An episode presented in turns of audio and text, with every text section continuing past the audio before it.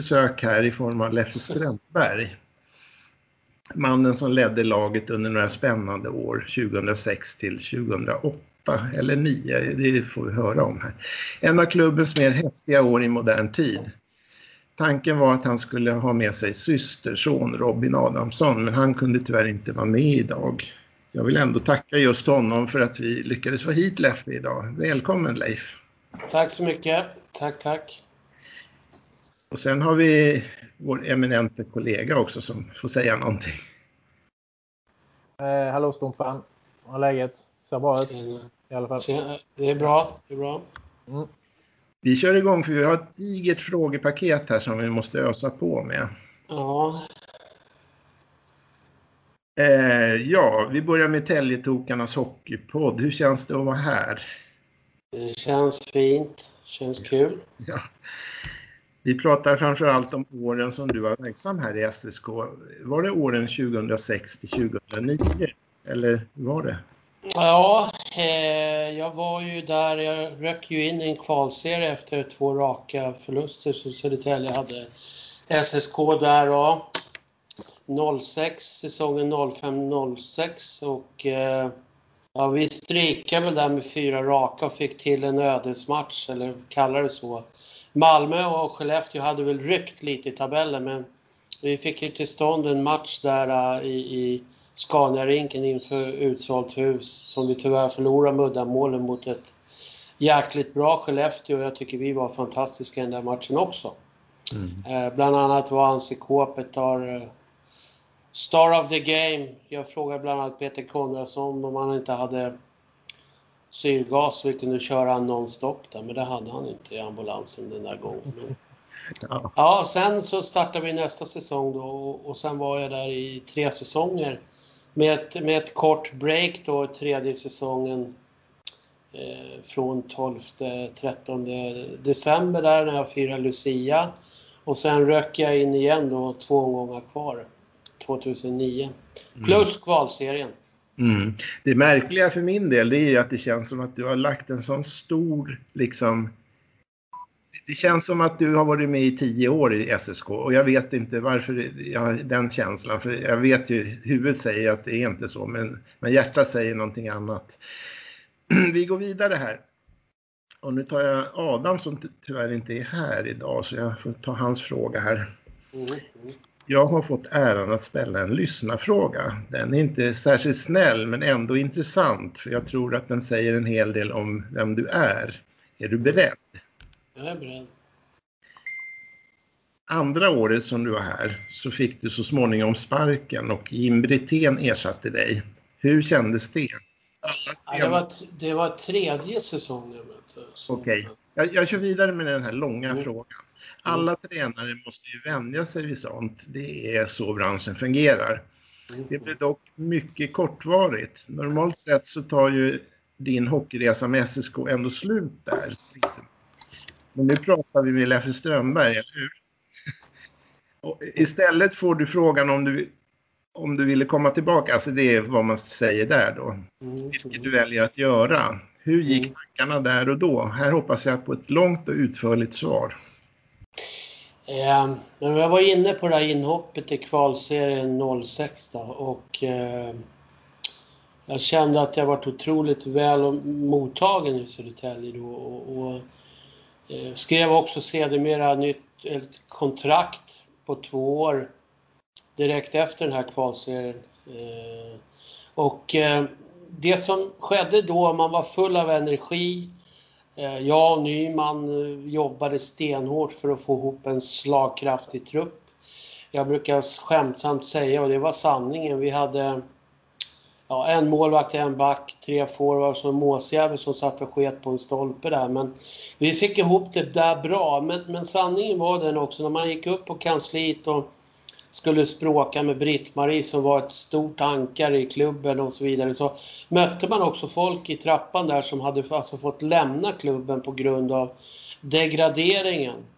Och skjuter man då fram klockan till den här decemberdagen när, när dagen efter vi hade slagit Timrå, jag tror vi låg tre fyra från slutet, det var otroligt tätt där, jag tror Djurgården låg sist och Mod och Timrå, vi, Rögle var i ett koppel av fem lag som, som slogs för att undvika de här två sista platserna, och det var jämnt. Så var ju det att acceptera att, att de hade tagit det beslutet. Eh, för mig så kände jag väl jag att, att jag var on- otroligt hungrig. Eh, eh, ville vara kvar eh, naturligtvis, för målet var att gå till slutspel. Men eh, det var bara faktum. Jag var samtidigt så jag stolt över vad vi hade presterat som, som klubb och, och, och alla individer i klubben. Men den dagen jag fick frågan var ju eh, två eh, omgångar kvar drygt. Eller det var ju två omgångar kvar av S H L slash elitserien plus kvalserien. Jag hade en liten dialog med, bland annat pratade jag med, med, lite med Niklas Wikgård och, och liksom hur... hur man ska ta sig an, och han sa bland annat till mig att fan, det där kan du inte missa. Det är alltså en once in a lifetime att man kan råka ut för. Vad jag vet så är det jag, eh, Leif Bork och Jocke Fagervall som har gjort likadant eh, under historien. Så jag kom tillbaka, och det var också tanken mycket att det var ju liksom ingen som hade gjort mig något illa. Det var ett beslut klubben hade tagit. Supportarna var fantastiska. Britt-Marie och hela gänget på kansliet var fantastiska. Eh, någon spelare, det vet jag inte, jag har inte forskat i det heller, kanske inte var så nöjd för han fick inte tillräckligt mycket speltid. Det var oväsentligt för mig. Det viktigaste var att se till att sportklubben hade S H L slash elitseriestatus när jag lämnade klubben. Det kände jag. För jag ville inte se de här människorna gå ner för trappan en gång till och gråta. Så kände jag. Så att kunde jag bidra, Eh, vilket jag visste och kände att jag kunde. Och det som var liksom häftigare här, det var ju också att vi hade gjort jättemycket bra saker i dåtid, men nu var det nutid och framtid det handlade om. Inget annat varför sa du så eller tyckte så. Det var helt oväsentligt. Så att det var ju en, en erfarenhet också som, en, som om jag ser det rent egoistiskt sett var helt sjukt eh, lärorik. Och jag lärde mig mycket på de här tjugofem trettio dagar i en bubbla. För det är en bubbla att spela en kvalserie. Då, mm. då är man, lever man i, i någonting som är svårt att förklara om man inte har varit i det som mm. ledare. Mm. Mm. Tack snälla för ditt jättefina svar. Jag, jag var ju för min del ganska bedrövad när du gick. Och sen lika jätteglad när du kom tillbaka. Men det Det, det står för mig så att säga. Eh, jag tror att eh, tankegångarna om S S K, att de har under rätt så lång tid eh, ja, varit en förening med svajiga resultat. Eh, eh, och generellt varit en svajig förening. Eh, vad, tycker du det rör sig mycket om stolpa ut? Eller tror du att, tycker du att det finns andra underliggande orsaker till varför det har blivit som det har blivit? Jag tror inte så mycket på det där stolpe ut alltså, eh, överhuvudtaget. Det är klart man kan ha otur någon match här och där, men i stora hela taget hur man iscensätter saker, hur man följer planen, hur alla är i båten. Det var en sak som jag upplevde när jag kom till S S K, så hade vi ju, där vi gick upp där noll sex noll sju, några gigantiska kamper mot Skellefteå som hade gjort en första säsong i S H L slash elitserien som var helt grym. Och på den tiden låg vi ungefär på samma nivå vi i Skellefteå. Det var riktiga bataljer. Där tycker jag man jämför då, eh, så har ju Skellefteå mer hållit sig till en plan som jag upplevde att man har följt den. För att det var inte quick fix när vi gick upp på elva månader. Det tog nitton år för Skellefteå. Det tog elva för oss. Men Mm. egentligen så är det så här, Skellefteå är kvar och det är inte S S K. Mm. Så att min känsla är att ha en tydligare plan. Sen har det väl hoppat in och ut folk i klubben som, ja, jag känner inte dem, men jag har ju sett vad de har presterat. Och det, det är ju inte så att man blir lycklig när man ser de resultaten. Alltså nu kör vi på här. Är det i sig bra att S S K är en anrik förening, eller är det också betungande och lite hämmande? Ungefär som en gammal general som är så medaljdekorerad att han knappt har styrfart på grund av högmod och av att man skulle kunna definiera det som brist på vitalitet. Alltså jag tycker att jag tycker Södertälje, Södertälje som stad och S S K som klubb ska vara otroligt stolta över sin, sin historia. Alltså man har gjort mycket fint, och jag vet ju under min tid när alla luncher man hade tillsammans med Conny Jansson och, och ibland kom Rickard Fagerlund förbi och slängde lite käft, och Glänna var där, och det var inget som var betungande. Det var ju härliga människor. Jag har ju pratat mycket med Björklövens folk som har vunnit guld där nittonhundraåttiosju. S S K vann nittonhundraåttiofem. Men nej, jag tror inte det. det är, man har ju en fantastisk arena. Man, jag kan väl säga så här att det är få förunnat att stå i S S K:s bås som coach när det är slutsålt i skadarinken. Jag kan ju bara referera till den här kvalmatchen som vi hade när vi gick upp där mm. mot Skellefteå, när vi vann med tre två då istället mm. för att vi förlorade som året innan, och utsålt klockan arton en lördagkväll. Du vet, det är, det är få slaker som slår ut. Det måste vara en, en jävligt bra konsert för att det ska bli bättre än det, det kan jag säga. Mm. Det var mäktigt alltså att stå där nere och känna de här blåser. Så betungande, ja, men du vet, någonstans så kan du ju hamna i ett läge i ditt liv där du kan välja, va? Och tycker man att det är så jävla betungande, då får man ju tacka nej till sådana här jobb om, det inte, mm. om man inte kan styra skutan som man ska. Jag tycker att man, från min sida, jag, jag tycker ändå att jag är ganska insatt, så tyvärr så har man kört i dike för, för många gånger. Mm. Nu kommer vi till en av de mer ruggigare frågorna, eftersom jag ska komma till jubileumsåret tjugofjorton femton. Då storsatsade S S K för att gå upp i S H L. Istället blev det degradering till division ett. Publiken var i upprorstämning. Alltså, ser du kopplingen här? För nu, vi går in i ett nytt jubileum nu, hundratjugo år. Och alltså, därav att jag menar att den är så ruggig. För det känns ju som att vi är i mycket bättre skick nu idag. Fast då tyckte man ju att ja, men vi har nog ett jädra bra lag som kan lyckas också. Jo, men alltså någonstans är det som man bygger förväntningar. Jag tycker det, jag vet Nyman och jag sa det en, en till två gånger när vi hade den här årliga presskonferensen inför allsvenska hockeystarten, att vi kommer gå upp, sen vilka andra som är kvar, sen det, det bryr inte vi oss om. Förrän det blir dags att möta dem. Och det var ju liksom lite halvkaxigt, men vi, vi tog den hållningen. Men då är det också en väg naturligtvis, en lång resa. Och då måste man ända uppifrån ordföranden ner till juniorer gå i takt och ha en plan tillsammans hur man iscensätter det här. För att där kommer ju förväntningarna in på. Det går inte bara att säga att vi ska vara med i toppen eller vi ska vinna. Och sen har man ingen plan för det här. Och framförallt hålla sig till planen och göra planen dag ut och dag in. Det är där det, är där det handlar om. Allting. Det är, det är en vana, det är ett beteende man bygger i en grupp. Och det är ingen, du får liksom ingenting gratis. Och jag kan ju bara referera som när vi var... hade åkt ur och, och skulle starta om, så det var inte direkt så att eh, lagen vi mötte på bortais bjöd på någon champagneoffensiv mot oss, utan de spelade ju ganska destruktiv hockey och hoppades att vi skulle ja, tappa lite huvud offensivt så de kunde kontra, men vi tillät dem aldrig det. Så om du förstår vad jag menar, det handlar om att bygga någon form av konsekvens, att vara konsekventa varje dag mm. och det, det tycker jag vi gjorde. Mm, verkligen.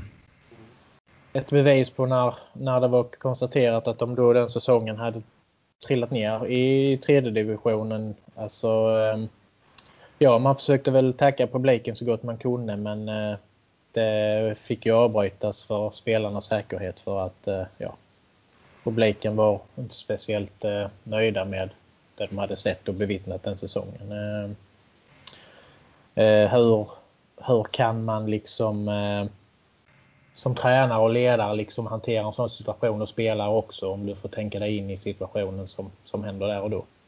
Alltså, det var ju naturligtvis så var det väl naturligtvis många fel under hela vägen, och, och många som förvånades över det här, och så även jag. Eh, jag kan inte sätta mig in hur det är att ramla ur allsvenskan med, med Södertälje och hamna i tredje division. Jag kan faktiskt inte Nej. ens associera med den tanken. Nej. Det som ändå var ganska mäktigt att se när man väl hamnade där i division ett, det var ju hur folk igen slöt upp bakom klubben. Och jag sa ju det till Lasse här för någon dag sedan när vi pratade i telefon, att när jag tog över klubben när de hade åkt ur S H L där, eller slash elitserien, och vi spelade någon av de första träningsmatcherna mot mina goda vänner Igor Sakarkin och Slava Bykov, C S K A Moskva i Hedemora. Jag tror att det var säkert tvåhundrafemtio S S K-er där. Då förstod jag hur mycket hockey betydde. Det visste jag nog innan. Men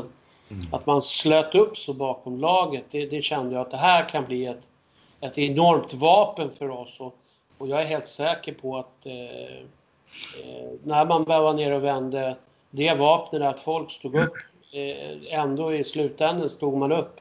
Mm. Och Mats gjorde ett... Eh, Mats gjorde ett bra tjurskalligt. Han, han var konsekvent med lag. Han visste det, att det, man ska väl möta Arlanda i regn i onsdag, i, i, i Märsta och så vidare och så vidare. Så att, ja, jag tyckte de gjorde det bra som mm. gick upp igen. Alltså jag är ju någorlunda senior, måste man ju ändå säga. Men jag var ju där på läktaren och högt upp på M då, till vänster eller till höger från isen sett om ståplats där jag brukar hålla till. Och jag tyckte det var otäckt det här med av med tröjorna, av med tröjorna. Alltså det var riktigt otäckt. Mm. Så, men jag förstår sorgen, jag förstår frustrationen.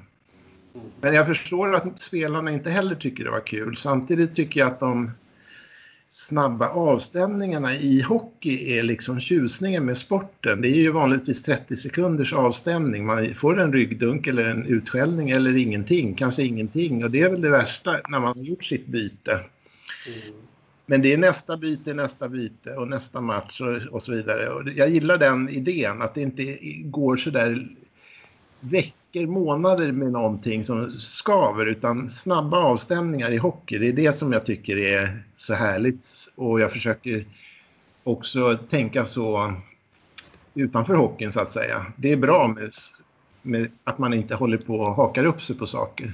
Men framförallt hur du preparerar laget. Alltså man är ju faktiskt så här att, och det får man lära sig om man är, som vi var, nykomling i S H L, att Du, du kan ju faktiskt eh, investera. Resultaten får inte styra tanken, utan du kan investera något enormt. Jag fick frågan en gång av Christer Jonasson på Radiosporten. Vi mötte, vi var nykomliga, jag tror det var omgång två, tre, fyra någon gång. Vi var uppe och mötte Mod och regerande svenska mästare. Och jag tror de åker in efter tolv minuter tre noll, och, och Jonas i målet ser osäker ut. Eh, tänkte, undra var det här kommer att landa.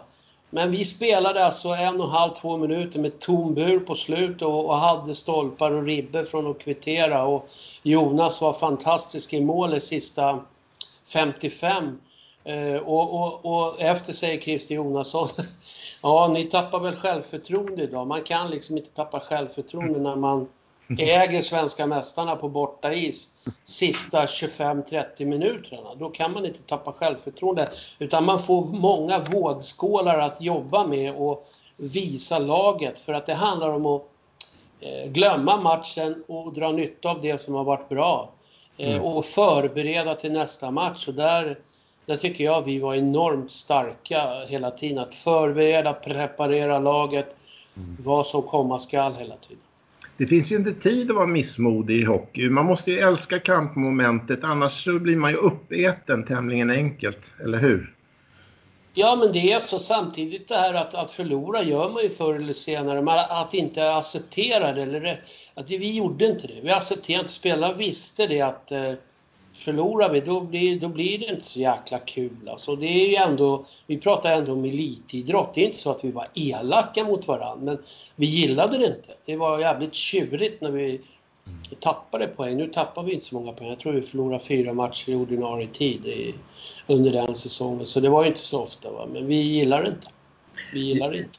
Vi ska släppa det här om division ett, men jag har bara en slutkläm där, och det är, supportrarna står ju där med sorgen och frågorna, vad händer nu liksom, och risken för att föreningen till och med ska upphöra och existera. Vi lämnades ja. ensamma och tillsammans med i princip Mats Valtin och, och någon på kansliet med mm. de här frågorna. Eh, Medan då sjutton arton spelare faktiskt skriver på kontrakt för andra klubbar. Det är det som är lite skillnaden mellan vad supporter eller vad spelare. Nej. Men vi släpper det nu. Det är väl så att när man gör en satsning eh, på något sätt så ja, antingen lyckas man eller så eh, ja, misslyckas man helt enkelt. Eh, nu står vi för ett eh, nytt jubileum. Eh, eh, hur, eh, ja, om, om du tänker där liksom, vad, vad, vad finns det för risk eller chans denna gången att man ska få uppleva samma sak? Eh, att det kanske ska bli mer ett fiasko än en lyckad resa.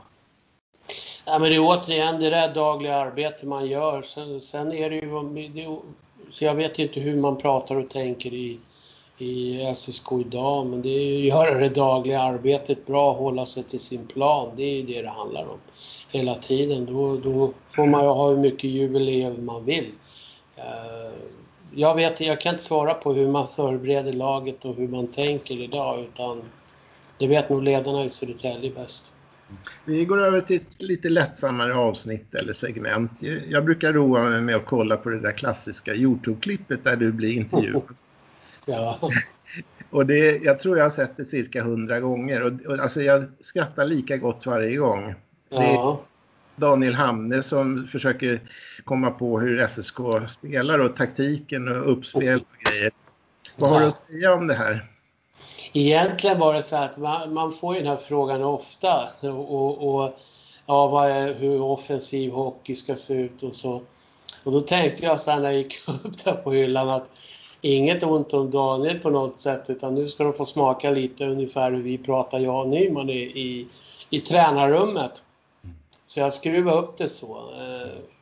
Egentligen handlar ju, egentligen för oss handlar det ju då som nu handlar det om att, att bruka makt över omställningshockeyn, och för oss handlade det hela tiden och spelade vi def- defensivt, vilket man gör rätt mycket, och offensivt. Det är ju det är en omställningshockey. För oss var det väldigt viktigt att stänga isen med att åka skridskor, stänga is ytor med att åka skridskor för att få betalt i de spelvändningarna. Så att eh, jag, jag Kör, körde halvt på skämt och halvt på allvar. Så alltså drog ja. jag lite trä, tränarrumssnack. Men, men det, det, går, det, går, det går lite åt det kuppartade hållet. Det var inte så där att nu ska vi spela teater här inför kameran. Utan det var en, en, en frågar så gott han kan och en svarar. Ja, det var ju inte för att vara elak på dagen. Men, men det var en rolig grej. Och rolig. Det har varit riktigt roligt. Och jag har faktiskt varit i kontakt med honom och försökt att fråga. Och då säger han att det finns mycket att säga om det där. Men han var, han, det var mungiporna uppåt. Så det är ju kul helt enkelt. Ja, nej, men vi pratade ju ofta också. Han och jag, inte dagligen, men vi pratade ofta eftersom han skrev mycket och, och så va. Nej, så det finns inga hard feelings där. Och den som inte förstår det underliggande, den behöver kanske följa hockey lite mer för att... Ja, ja. Du och din systerson Robin Adamsson har ju hamnat i Norge. Du som är A-lagstränare och ungdomstränare för Robin då, hur gick det till? Vad förde er dit? Egentligen är det min kusinson, är det Robin. Det året där så skrev jag på tidigt, eller runt början på mars så skrev jag kontrakt med en K L-klubb. Som sedermera då, där guvernören sa, utan att gå in i detalj vilken klubb det var. Men det var jag och en annan, en rysk tränare som, som är en väldigt god vän till mig, som skrev ett kontrakt där, eller okejade ett kontrakt. Som sedermera försvann. Och eh, under den tiden så hade jag tackat nej till två andra jobb. Och då ringde jag en i den här norska klubben och frågade om jag kunde liksom komma och hjälpa dem. Eh, och då frågar de samtidigt om jag visste någon väldigt bra ungdomstränare. För mig är det inte, kommer det aldrig vara att blod är tjockare än vatten, absolut inte. Robin kom dit och gjorde ett strålande jobb med ungdomsverksamheten där, så att på den vägen var det. Det var ett tips från mig på, på en mm. dedikerad ungdomsledare. Mm. Jo då, det kan jag skriva under på. Vi hade ju en resa, Hanna och jag, upp till dig när vi, när vi skulle kolla på Sundsvall S S K. Så ja. Jag diskuterar hockey utan avbrott i sex timmar, då är färden upp till dig där. Ja. Ja. Men hur står sig norsk hockey i förhållande till svensk, eller för den delen finsk och dansk hockey? Danmark slog ju Sverige i V M här. Ja. Hörru du, nu hamnade jag, alltså, alltså jättefina människor, men jag var ju i Fredrikstad och då var man väldigt, vad ska jag säga, var väldigt låg nivå på, på organisation och lag. Men, men det finns ju väldigt mycket alltså, klubbar som jobbar väldigt målinriktade. Vi har Sparta Sarpsborg, grannen där. Vi har Stavanger Oilers som är en jättefin organisation.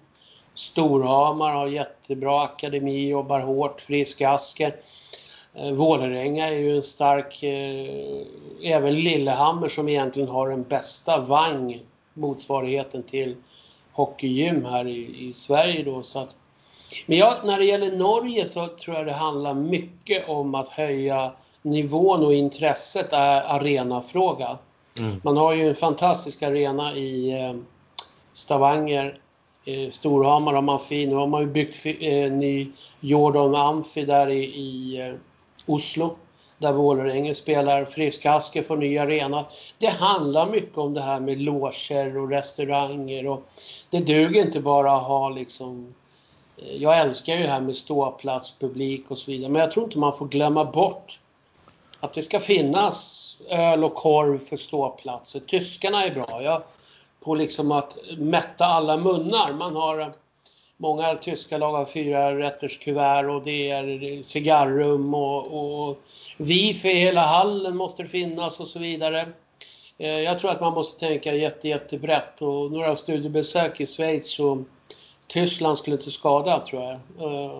För att se lite hur man kan öppna upp. Men hur... Det duger, duger inte bara att spela hockey idag. Det måste vara mer än så.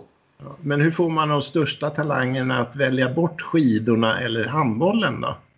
Ja, men det förvånar mig lite. Jag vet också, alltså jag känner, känner ju många norska tränare som Robert Nilsen och Petter Thoresen, Salsten, de här, de är otroligt dedikerade.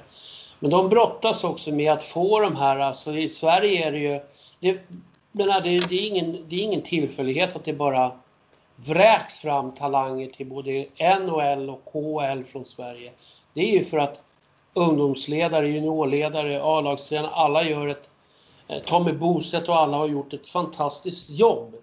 Och där man, där hockey liksom i Sverige, om man ser till folkmängden så är hockey religion egentligen i Sverige, tycker mm. jag. Och det, det är förbaskat bra.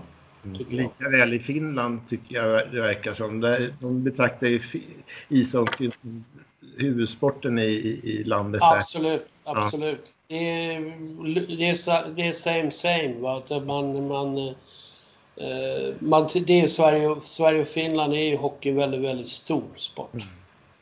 Du, kan du tänka dig ett nytt jobb i Sverige? Träna jobb.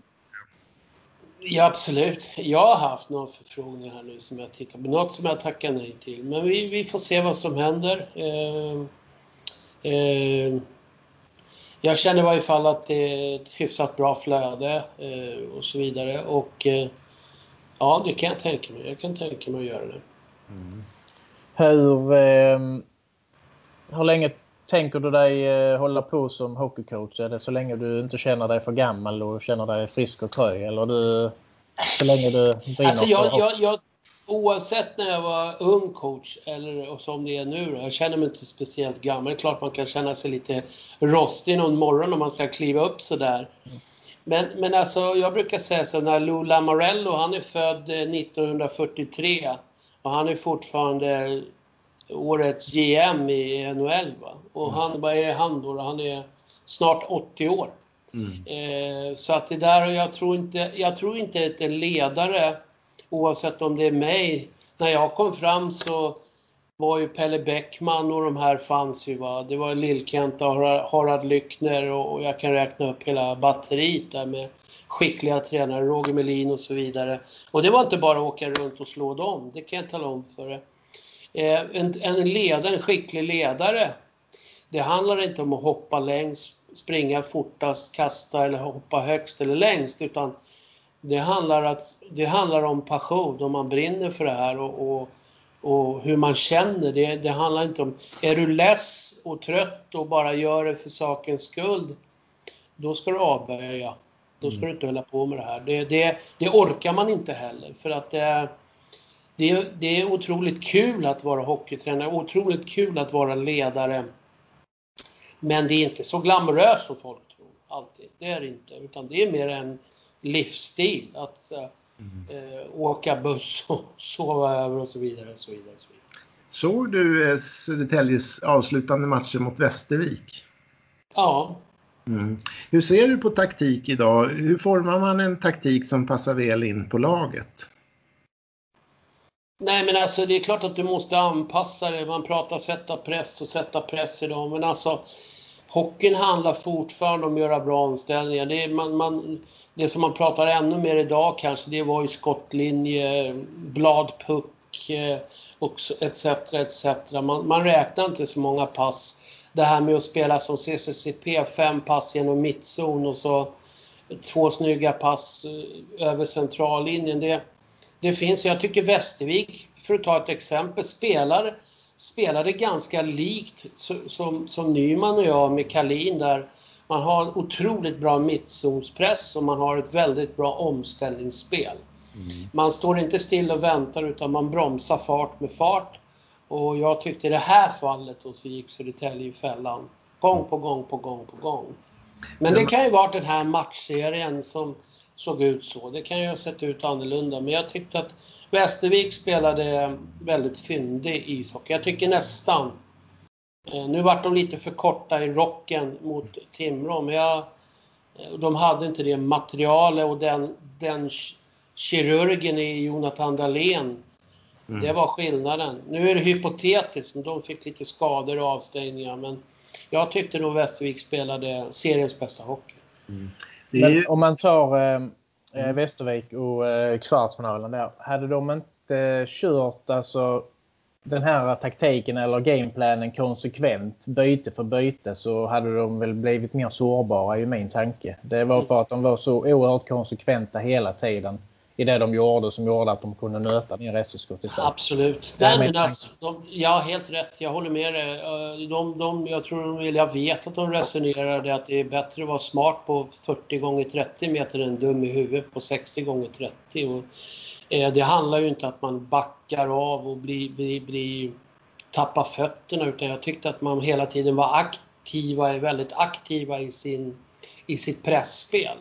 Och försatt Södertälje i ganska dåliga, dåliga situationer. Och Södertälje hade ingen motmedel. De gångerna när Södertälje fick fatt i, i Västervik lite grann.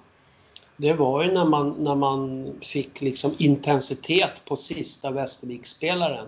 Och då menar inte jag dump and chase, utan mer att man eh, hade smarta ingångar där man kunde plåga Västervik lite. Drugge och de här Gustafsson och de här lite spelskickligare backarna.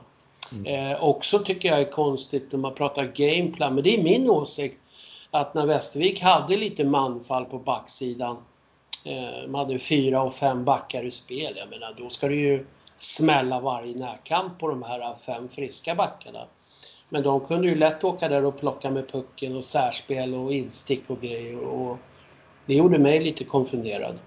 Mm.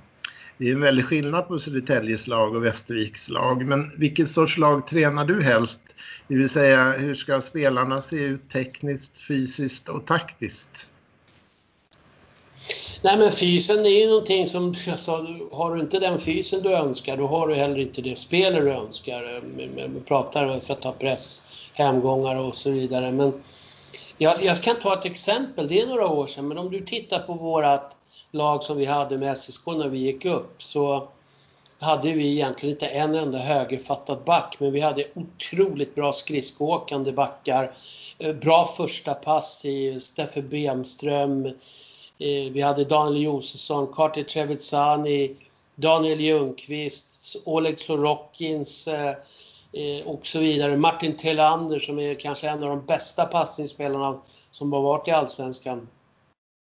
Det, vi levde ju mycket på det. Alltså våra första och andra pass var ju fantastiska. Vi kom alltid genom mittzon med hög fart. Mm. Och vi vågade också spela det jag har sett bland annat att Oskarshamn pratar hela tiden att de sticker in i mitten. Det var ju det vi gjorde hela tiden. Ett avlastningspass in i mitten och sen fördelar vi därifrån. Men det var ingen som såg det och vi påminner ju inte någon direkt av Nyman. För varför skulle vi göra det? Då kanske de börjar ta den ytan för oss. Mm. Men eh, jag, jag tycker att det är viktigt att, att backa kan flytta fötterna. Vi var ju tvungna att korrigera laget när vi gick upp då. Bland annat så tog vi Christian Kudrock och Dwayne Harmer. Och vi fick ju in lite högerfattade spelare just i, i P P där. Men eh, jag tycker det är viktigt. Oavsett om jag tränar Bikalskoga, Södertälje eller Leksand. Eller, det är att ha backar som kan flytta fötterna och flytta pucken. Jag tror inte bara att ha stora starka backar. Jag menar, jag tog upp en back i Leksand som heter Patrik Norén. Han hade väl knappt hår på snorren då. Han var sexton sjutton år. Men han, han kunde, man kan ju inte åka igenom folk. Han var otroligt. Han är ju fortfarande en skicklig spelare och ung också. Mm. Men alltså han är ju vägen. Han tar bort åkvägarna för dem. Och, och ska de förbi honom får de ju klättra över honom. Mm. Så att jag tror att flytta fötterna är väldigt viktigt. Att kunna flytta pucken. För det handlar i dagens pressspel. Att flytta och hitta nya ytor och kunna sticka in den i, i, i ömtåliga och bra ytor för att, att kunna liksom skölja över. Så att, svar på den frågan är klart att jag alltid vill ha haft spelskickliga centrar som, som kan vara med i, i, i fas, uppspelsfasen och så vidare. Och så vidare. Eh, vi byggde, jag byggde ju Bikalskoga på ett speciellt sätt. Väldigt aggressiva ytterforwards. Som Kristoffer Näslund och de här som är verksamma idag. Och vi hade ju mycket juniorlandslagsspelare som vi inte brydde oss om om de var sjutton eller om de var... Det var ju ingen som var över tjugofem eller på säga. Men det, det, för mig är det viktigt att, att kunna också vårda pucken. För att det gör ju också att du kan sära på den här. Så, så eh, utmana den här pressen som exempelvis Västervik hade väldigt bra. Då gäller det att ställa en fråga till kanske. Eh, inte drälla men ställa en fråga till. Eh, flytta pressen kanske ytterligare en gång. Vilket jag kan säga, ta ett exempel. Oskarshamn när de gick upp med Ålund och Fredrik där som tränare. De var otroligt skickliga på att ställa fråga ett, två, tre. Eh, fick du in en jättebra press på dem. Då flyttade de över den på Nolan Sejak där. Och så stack de in i mitten. Så de var svåra att, svåra att göra men med roliga möten. Mm. Jag tänkte höra med dig lite grann dina tankar. Hur, hur får man en fram, framgångsrik klubb? Det är inget quick fix, det förstår jag. Det är lite över tid. Man, man formar en bra framgångsorganisation. Men finns det något konkret, konkret exempel du kan ta här och nu? Liksom? Ja, det tycker jag. Det finns ett jätte, jättebra exempel. Jag tycker Chris och Cam Abbott gör ett jäkligt bra jobb i, i, i Rögle.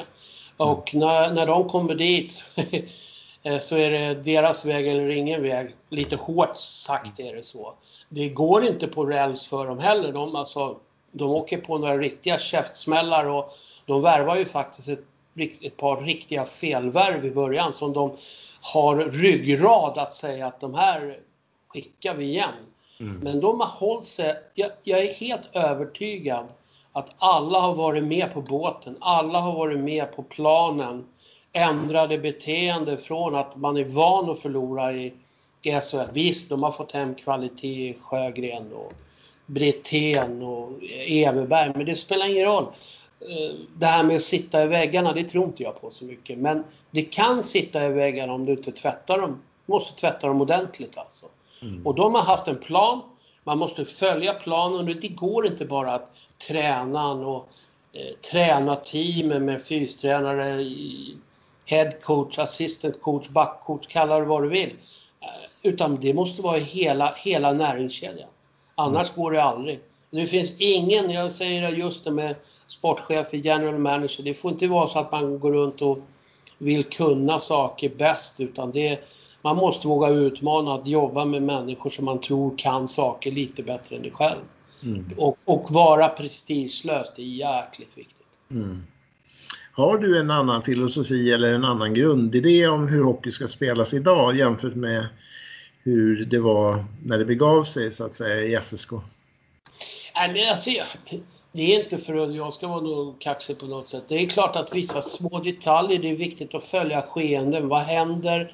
eh, där ute hela tiden, och det gör jag. Eh, men, men min grundtanke hur man spelar hockey, den är ganska tydlig, och, och, och eh, jag är aldrig rädd för att förändra mig till det bättre. Kommer aldrig vara heller. Jag är inte rädd att vika ner. Jag vet hur många brottningsmatcher jag och Stefan Nyman hade, eh, med ordets rätta bemärkelse, va? Men vi var fan alltid överens också när vi gick ut från tränarrummet, och det var en skön känsla. Vi hade våra matcher, men, men matcherna brukar sluta bra. Mm. På vilket sätt har du och hockeyn utvecklats, skulle du vilja säga? Nej, men det, farten blir högre och högre, va? Och, och, och så vidare. Och det är, man pratar hjärnskakningar hit och dit. Och det är klart att farten är en bidragande orsak att man kanske plockar ner en redliner och så. Men det som kanske har blivit lite mer, tycker jag, eller kanske, jag vill nog stå upp för det, det är att medvetenheten att det kan smälla har ju försvunnit lite grann. Att man kan, kanske kan åka och borra ner huvudet lite här och där mer än vad man kunde tidigare. Det var ju lite styggare och lite elakare för, på gott och ont ska jag säga. Men en, en, en mix av det. Eh, men det är klart att hockey blir ju snabbare och, och, och, och så vidare. Men eh, allt har inte blivit bättre. Så är det. Nej. Eh, internationella internationella ishockeyförbundet har ju gjort en utredning nu. Och eh, det är väl på gång att man ska införa N H L-regler i... Ja. I hockey, i hockey, på hockeykartan i stort. Eh, mm. Vad har du för tankar om det med små rinkar och N H L-regler i Europa också? Eh, är det rätt väg att gå? Jag vet inte. Nu är det lite blandat det där med en del finska lag och N H L-mått och så vidare. Men jag vet inte varför de säger att det ska bli mera... mera avslut på mål och så vidare och så vidare. Men det är ju fritt fram att ta pucken mot mål på om, om rinken är två meter bredare också. Så jag vet inte, jag är kluven där. Alltså jag vet inte, jag tycker också att det främjar ett spel med pucken. För att jag är väldigt N H L-fanatisk. Jag, från början så ska jag säga så här, och jag står fast för det, så har jag alltid högaktat rysk ishockey. Jag tycker mm. att det är den bästa hockey som har spelats. Mm. Och jag vet bara på åttiotalet där när C S K A Moskva åkte och, och i princip klädde av Edmonton Oilers i deras egen arena med åtta puckar på två gånger två. Och det var ju så att det fann, ryssarna var ju på, spelade ju på en annan planet. Eh, så att, och, och sen ska man veta alla dessa europeer som kommer över. Kanada har jättemånga bra spelare, U S A har jättemånga bra spelare. Det visar ju också juniorhockeyn. Men... Eh, jag tycker nog att vi ska främja våra, vårat eget spel. Alltså framförallt det som tar många spelare till N H L. Det är ju farten och det är intensiteten kommer väl byggas på när de kommer dit. Men teknik och fart tillsammans tror jag är, är, är bättre på, på lite större ring. Men jag är kluven, jag är jättekluven. Blir det så att det är någon som kan överbevisa mig där, så varsågod. Mm. Du, det fanns en spelare som kom till S S K som skyttekung och mm. sen gick han till Västerås och var firad skyttekung, och sen gick han till S H L och gjorde bra ifrån sig under många år. Vet du vem jag tänker på? Ja, Ahlbrandt. Ahlbrandt. Varför funkar det inte i S S K? Nej, för det första så, så förvärvet av Per Ahlbrandt, jag menar, han var väl uppe på nästan hundra poäng i allsvenskan när vi tog han, och vi, jag är övertygad om att vi hade gjort samma sak idag. Det var ju, det är ju, Per Ahlbrandt var ju en kirurg. Min åsikt i det här fallet, det är kanske, visst, vi kanske skulle ha gett han mera chanser, haft tålmodighet bättre eh, i tränarstaben, eh, ledarstaben. Samtidigt så är, är vi tidigt, jag tror att det kan vara andra eller tredje matchen, jag tror det andra, möter vi Västerås i, i Gnesta. Eh, han skadar sig, han sträcker sig i ryggen, axeln. Mm. Och är borta en lång tid under försäsongen, jag tror att det handlar om ett par tre veckor borta. Mm. Kan inte fysa riktigt utan ren rehab. Mm. Eh, och... På det så är Per tillbaka och vi åker ner på våran Schweiz-tripp där vi möter i turordning Davos, Ambri, Piotta och Lugano. En fantastisk resa som vi gjorde i två år i rad som Ernst Slotter hjälpte oss med. Vi låg ett ställe nere i eh, Schweiz som heter Hi, Hi, inte Belletså, jag har glömt bort Hirichau, nej jag har glömt bort vad det hette, det var faktiskt fint. Då möter vi Davos som var switch-champ med Arno Del Curto som tränare, och eh, ja, de var ju, hade ju ett fantastiskt lag. Mm. Och vi vinner den här matchen med fyra noll. Mm. Och vi gör egentligen en jätte, jättebra match. I slutet, början på tredje, då står jag och Nyman utanför mellan periodpaus två och tre. Och då hör vi ju Del Curto gå loss på spelarna i Davos där inne. Och det var inga snälla ord, det kan jag säga på tyska. Mm.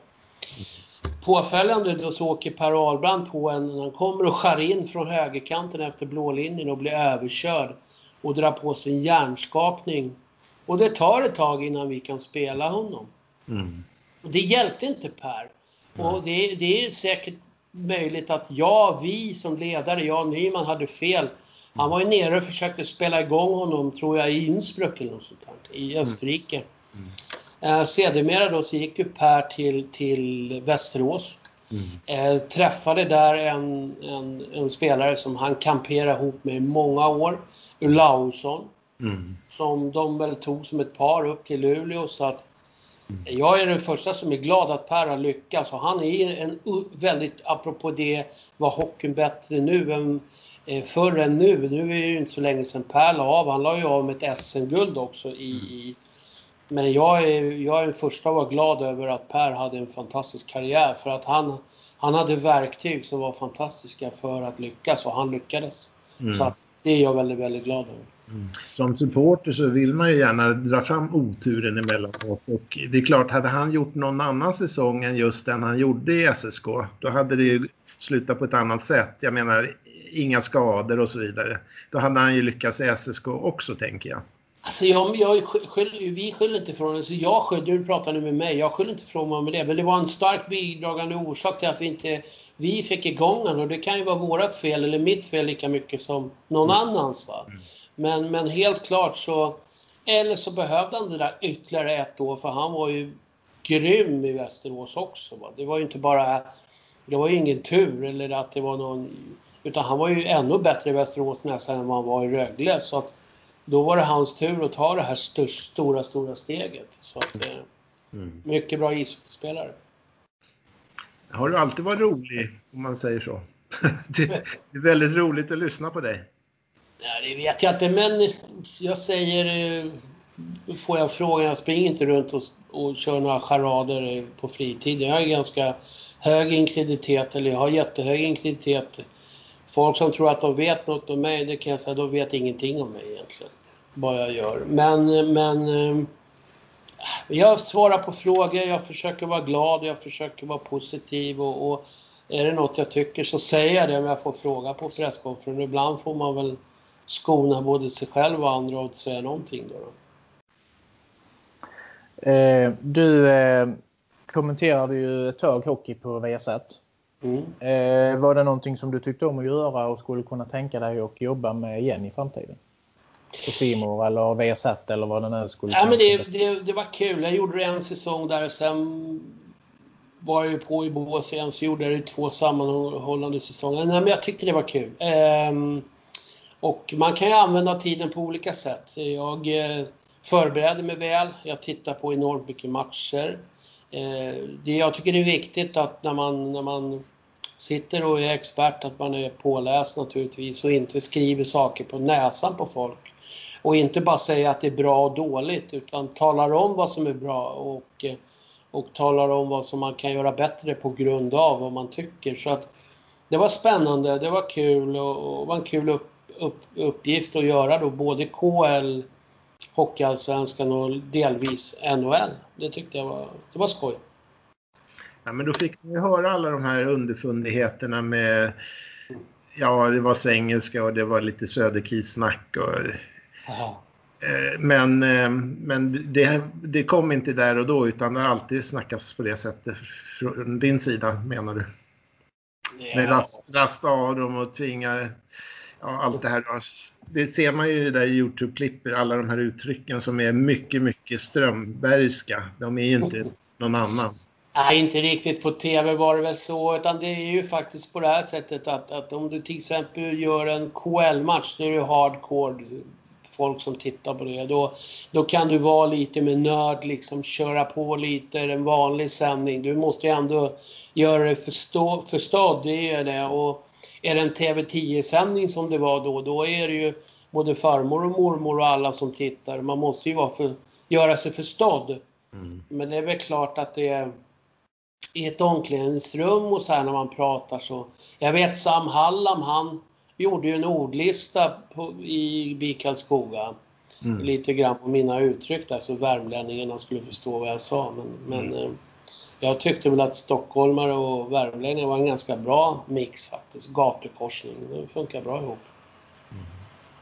Finns det något lag som du, du känner att eh, som du har kunnat, som du liksom har känt att du har kunnat kräma ut liksom allt vad det finns att kräma ut, om du förstår svaret på min frågeställning? Eh, vilket, vars, vilket lag skulle det kunna hamna om och handla om, och vilken säsong snackar vi om då?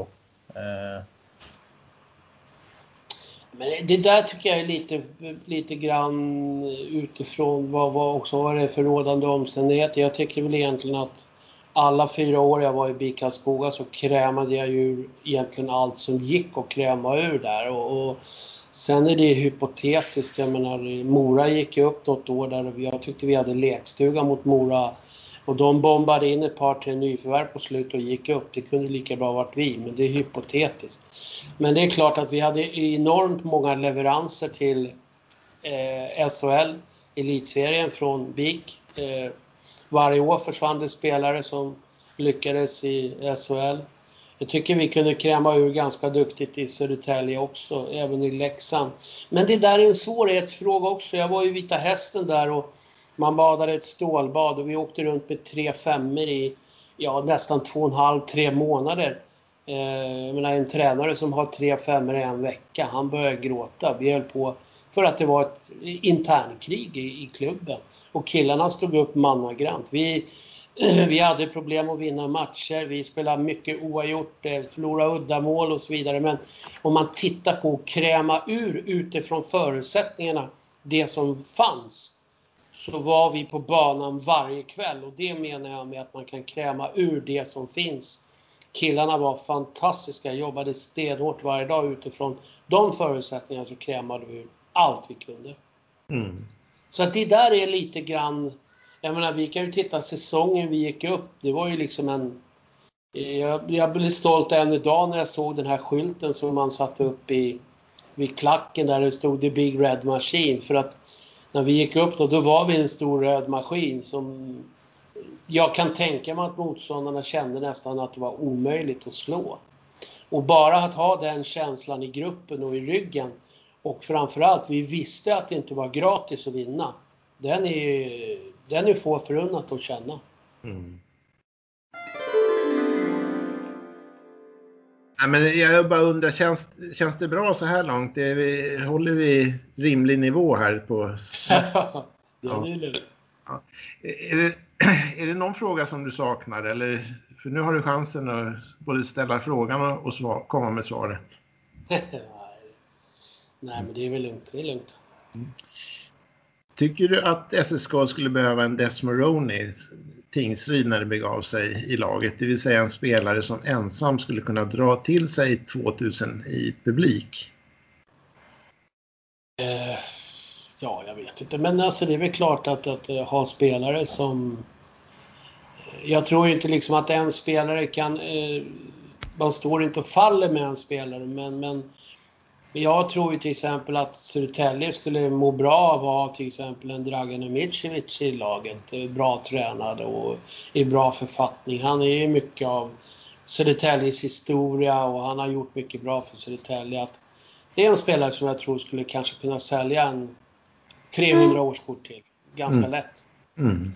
Jag tror att det, jag tror att det är sådana lite franchise player, det tror jag är viktigt. Nu mm. eh, har, jag, har vi uppfattat det som att S S K faktiskt gjorde ett rejält försök att få hem Linus Widell. Det är ju som spelare som hade kunnat sälja extra eh, säsongsplåtar. Det är jag övertygad om. Men ja. Det är riktigt i hamn. Men jag tycker att tanken fanns där och det var en väldigt god intention från klubben och, och försök. Linus, Linus är ju fan, en unik spelare skulle jag vilja säga. Widell som ja. föddes till just den här stjärnan i S S K, var ju fantastisk dag att ta in i princip och gick från eh, bara allsvenska. Han sköt ju nästan upp oss i ordets rätta bemärkelse och, och året efter spelade landslag i samma kedja som Mattias Weinhaller och Tony Mårtensson, så att den resan har levererat på, hö- på K L-nivå år ut och år in, och det har ju inte varit de bästa lagen han har spelat, så att ibland har jag lyft på ögonbrynen och skrattat att han inte har blivit uttaget i landslaget fast han är en av de bästa K L-spelarna vi har haft. Ja, det är märk- mycket märkligt. Mycket. T V här och såg Leeds och jag gör kopplingen Södertälje och Leeds. Det är fotboll och ishockey, men det är ändå två anrika föreningar och det finns ju en serie nu som heter Take Us Home. Och lite så är det ju som vi känner i, i I, ja, hardcore-fansen känner jag att vi ska upp liksom, vi ska inte ner och vi ska inte stanna utan vi ska upp. Mm. Eh, så den serien kan jag verkligen rekommendera, den är riktigt, riktigt bra faktiskt. Mm. Men eh, sen eh, men tycker du att det finns några paralleller mellan, som jag säger, Lisa, de har också gjort andra sådana där program om Sunderland, det är också arbetarstad och jag själv tycker att det finns genuina kopplingar att Södertälje behöver ett elitlag. Det behövs. Ja, men alltså egentligen är ju allting, alltså, oavsett om man pratar eh, historier om Leeds eller Sunderland eller vilka klubbar än har varit, så jag hade ju Rögle uppe som ett exempel här, så är det så att ska man upp där då får ju liksom inte en eller två ledare sitta runt på massa hemligheter utan det måste ju internt vara en öppen bok att, att så här ska vi jobba och så här ska det vara. Mm. Eh, ingen kan liksom vara större än den andra. Men när du tittar på Södertälje, som om man tittar på fansbasen och, och man tittar på stadens storlek och, och geografiskt, alltså infrastrukturen geografiskt, arenan, träningshall, gym, allt, allting är ju riggat för eh, S H L-spel. Det är mm. ju bara så. Det är, jag ska inte säga att det är bara gå upp, för det är det inte. Det krävs en hel del. Om du var hockeyspelare själv idag, vilken spelare skulle du vilja vara då? Om du fick vara lite pojkaktig i sinnet. Jag vet inte. Eh, du menar över hela? Ja, eh, du får köra hur du vill här. Det... Jag tycker det finns några häftiga backar, speciellt eftersom när man pratar själv det här med drömmen och hockeyspelare. Det är klart att när jag var liten då tittade jag ju på, på högerfattade spelare eftersom jag var det. Va? Och, och, och jag tittade gärna på Lilian Eriksson och sådana som var högerfattade. Liksom. Det var ju det var inte alltid, men Drew Dowdy och, och Erik Karlsson och de här, de gör ju fantastiska saker på isen. Klingberg gör ju väldigt fina saker, right-skytt och liksom fina pass och sådär. Det är ju väl en... Men var just du det... i Hammarby? Vad sa du? Var du back i Hammarby eller? Ja, det var lite olika. Jag spelade väl center och, ja. och back då, så det var lite olika. Ja, nu kommer vi till en lång, lång fråga så du får väl luta dig tillbaka lite. Det, det finns ju en massa roliga namn och härliga ledare och sådär. Eina Kiosken, Granat, Spider, Kneten, mm-hmm. Liljan, Malin, Nippe, Glänna, Böna, mm. Arne Lången Karlsson, Kola Karlsson, Brandjohan, Curry Larsson är inte, men det får inte glömmas här. Fanta, Skräcken, Lillstöven. Ja. Charlie Mild, ja, listan är ju oändlig. Mm. Och eh, är det så att Södertälje faktiskt har haft ovanligt mycket lirare, och då menar jag inte bara profilerade i, de kanske inte är bäst men de är sjutton roliga många gånger. Ja, men det var ju lite Södertäljes eh, D N A, jag menar när man hade Stisse och, och, och så, jag menar Ta bara Sverker Torstensson, han kunde ju få en att sitta med stora öppna ögon när man var liten grabb på läktaren. Han kunde ju hitta på vad som helst på isen. Det var ju en riktig juvel alltså, mm. när han spelade. Men, men det, är, det är klart att det var ju många som var väldigt profilierade av, av S S K-spelarna. Och, och det, det gick ju också i arv från de här lite äldre killarna till när Glänna kom och, och Conny kom och Tompa Eklund och de här. Och man hade ett fantastiskt lag där med Masken och Jarmo och Säcken och mm. Peter Wallin och, och R ett Karlsson. Det var ju ett fantastiskt lag. Och, och, och, och Tim och coachar dem ju jättebra. Så att, eh, det har funnits många gamänger, och det var väl det jag tyckte liksom när man gick upp och lunchade där på, på dagarna. Det var ju en högtidsstund, va? För det dök ju alltid upp någon juvel på lunchen. Alltså. Det kunde vara alltid från Glänna till Conny. Och det var alltid gla, glatt. Alltså. Det var, man kunde skratta högt många gånger när Därningsstål och de här kom. Alltså. Det var, var, de tog inga fångar, de där killarna. Alltså. Nej, men jag pratade ju med Anders Eldebrink, och han snackade ju, fick ju fyrtiofem goda minuter med honom förra veckan. Och då var han inne på att eh, gamla S S K-are, det finns ju föreningen gamla S S K-are, och Anders själv, de håller på att driva någonting nu och starta ett museum inne i Scaniarinken, och det kan ju bli hur bra som helst. Okej. Okay. Ja. Det är ja. bra att Elder figurerar där, tycker jag, för att han är en, en bra pojk. Han, är, han har gjort många bra saker för S S K och ja, hela hockey-Sverige för den delen. Ja. Även för schweiziska klåten, ska jag säga. Ja. Alltså, sen har jag ett litet minne när Curry Larsson kommer tillbaka från flottåren i Kanada. Och då tar han sig över isens blå linje förbi ett hepet S S K-lag ända fram till motståndarmålet i samband med en avvaktande utvisning. Och försöker styra in pucken i mål. Va? Och det, det är inte tillåtet nu för tiden, men sådana där grejer, det sitter ju kvar livet ut. Alltså, det är så häftigt och roligt. Och mm. Men det är sådana historier som de platsar i det där museet med ja, ja. ja och så vidare. Men nu ska jag se här nu då. Fråga trettiotre, vi börjar väl närma oss slutet här. Vi brukar försöka hålla oss till en timme, och nu är vi snart där. Vi är förbi en timme.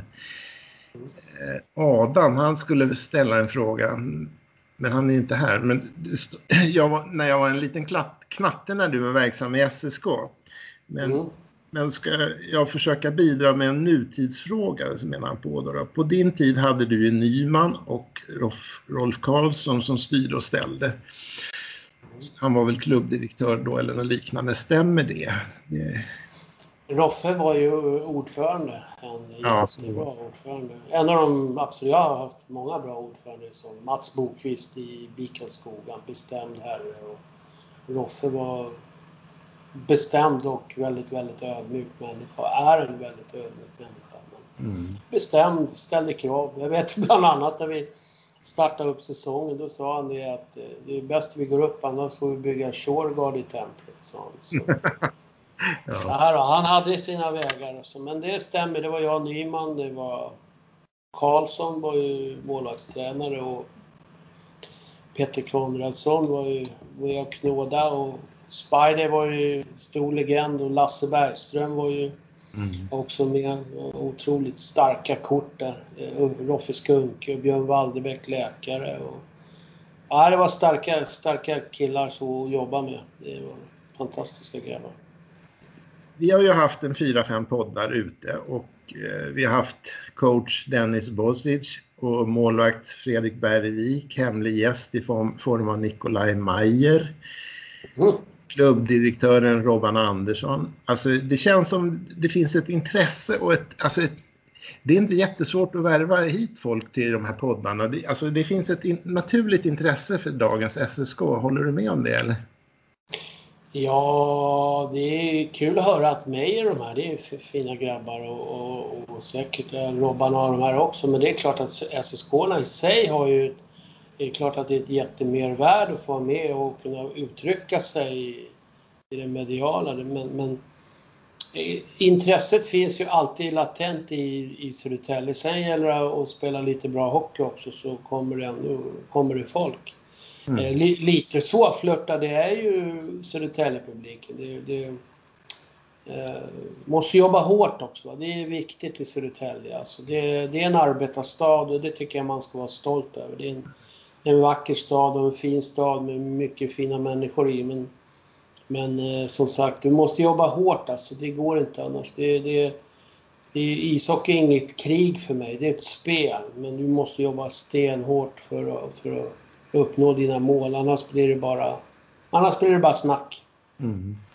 Med, med tanke på det, eh, har du någon tanke eller fundering på eh, vad S S K kommer till att uträtta denna säsongen? Tror du att eh, de kommer till att vara, bli ett topplag? Förbättra sin position som förra året? Alltså jag skulle kunna säga en fyra, fem, sex lag som jag, som jag nästan tycker bör vara topp tre. Mm. Eh, och, och det kan ju inte sex lag vara topp tre, men som jag tycker bör vara det. Och det är bland annat då H V och Björklöven, och du har ju Mod som alltid ska vara i toppen. Mm. Eh, det får vi se hur det blir med det. Men, men det är mycket, mycket, vad ska jag säga, mycket klassiska lag. Västerås gör ju en storsatsning nu, säger man. Och... Eh, jag tycker nog Södertälje måste vara där uppe i topp fyra. Alltså det tycker jag, annars är det en besvikelse. Mm. Ja, eh, då så känner vi väl kanske oss ganska så nöjda med den här poddinspelningen. Eller vad säger du, Lasse? Absolut. Eh, Absolut. Eh, vi tackar eh, Leffe. Ja. Det är hemskt mycket att han eh, ville ställa upp en stund här. Till, det är lugnt. För, på, på det då, så. Glad midsommar. Detsamma, detsamma. Det här var det sjätte avsnittet av podd Telgetokarna. Vi hoppas att ni har haft en bra lyssning, och vi kommer att komma, återkomma med ytterligare ett avsnitt om en vecka ungefär. Tack för att ni har lyssnat och på återseende.